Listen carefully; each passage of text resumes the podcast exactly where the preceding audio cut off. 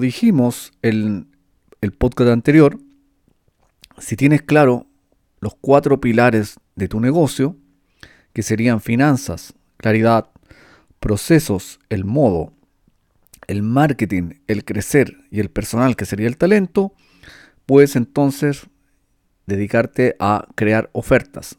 Esto sería casi desde el principio, pero si no lo tienes claro, esto es clave para que tu negocio se mantenga y crezca como tú pretendes que se haga.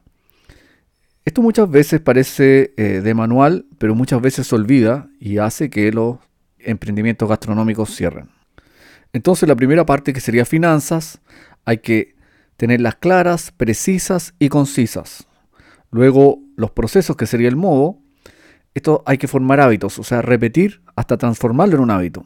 Esto tiene que ver con que tú cuando entras al negocio tienes que enseñarle todo a tu gente para luego, después tú, que el negocio trabaje para ti y no tú para el negocio. Esto significa desde llegar, cómo se abre, dónde se deja el candado, hacer los checklists, los famosos checklists, que son agobiadores, pero finalmente son muy buenos cuando se transforman en hábito. Esto no lo olviden nunca. Recuerda que por un checklist mal hecho se han caído aviones y han ocurrido grandes errores.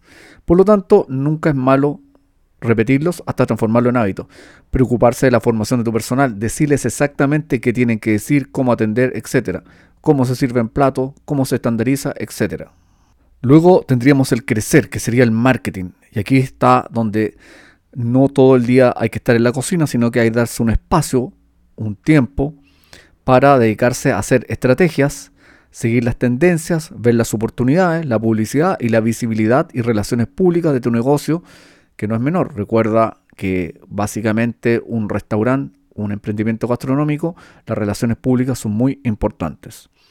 Y luego, otro de los puntos más claves también es el personal, tus colaboradores, el talento. Aquí el talento hay que cultivarlo, hay que motivarlo y recompensarlo. Recuerda esto muy bien. Entonces ahora, para impulsar las ventas, ya teniendo claro todo esto, pasamos a la construcción de una oferta esta tiene que ser no una oferta desesperada. Recuerda, no, no se trata de bajar precios, se trata de construir.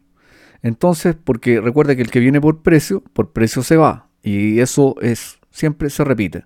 Por lo tanto, tú tienes que darle un valor.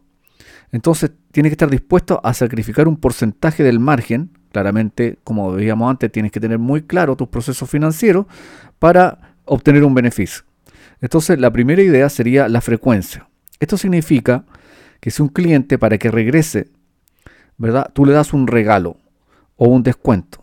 Recuerda esto siempre que sea por un tiempo determinado. O sea, por ejemplo, una vez que termina de consumir, tú le dices, aquí hay un vale para que la próxima vez, dentro de los próximos cinco días o la próxima semana, te vamos a hacer un descuento sobre el consumo.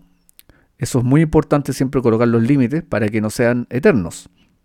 Luego, poner énfasis, ¿verdad? En tu producto, describirlo bien, etcétera. Eso ya lo hablamos en el podcast pasado, en la etiqueta, ¿verdad? Construir una oferta muy buena y va con esto, como ya tu cliente ya te probó, por lo tanto pasó la barrera de la confianza, ya no existe la desconfianza, por lo tanto las posibilidades de que retorne son muy altas. Luego, el otro, la otra construcción de una oferta también es el descuento sobre cantidad. Por ejemplo, si traes sobre cuatro personas, una de esas personas eh, va a ser gratis.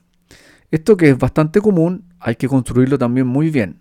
Volvemos a decir, tus finanzas tienen que estar muy claras para saber los márgenes. Por ejemplo, si tu carta hay productos que no se están moviendo, entonces esa persona construirle la oferta para que consuma ese producto. O si no, de todas maneras, ver cómo no eh, estar todos los productos muy estables para que la oferta se produzca y no te produzca a ti desgaste si es muy exitosa. Mucha, no ocurre mucho, pero es muy bueno. Atrae gente y también la fideliza. Recuerda en todos estos procesos ir capturando datos.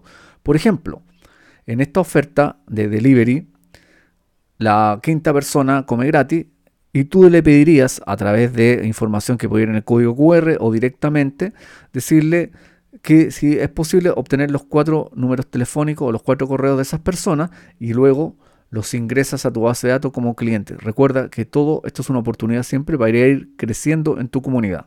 nunca lo dejes de, eh, de no hacer. Luego, una tercera posibilidad es el compromiso a largo plazo. Continuando con la teoría de hacer construir comunidad, entonces el, a largo plazo, por ejemplo, tú le dices que si se inscribe en una membresía especial, premium, etcétera, por un mínimo de seis meses, tú le vas a hacer un descuento importante, por ejemplo, el 30% sobre un consumo determinado. Ahí también, nuevamente, tus finanzas deben estar muy claras para construir esa oferta. Y vas a fidelizar y construir una comunidad. Esa es una de las formas.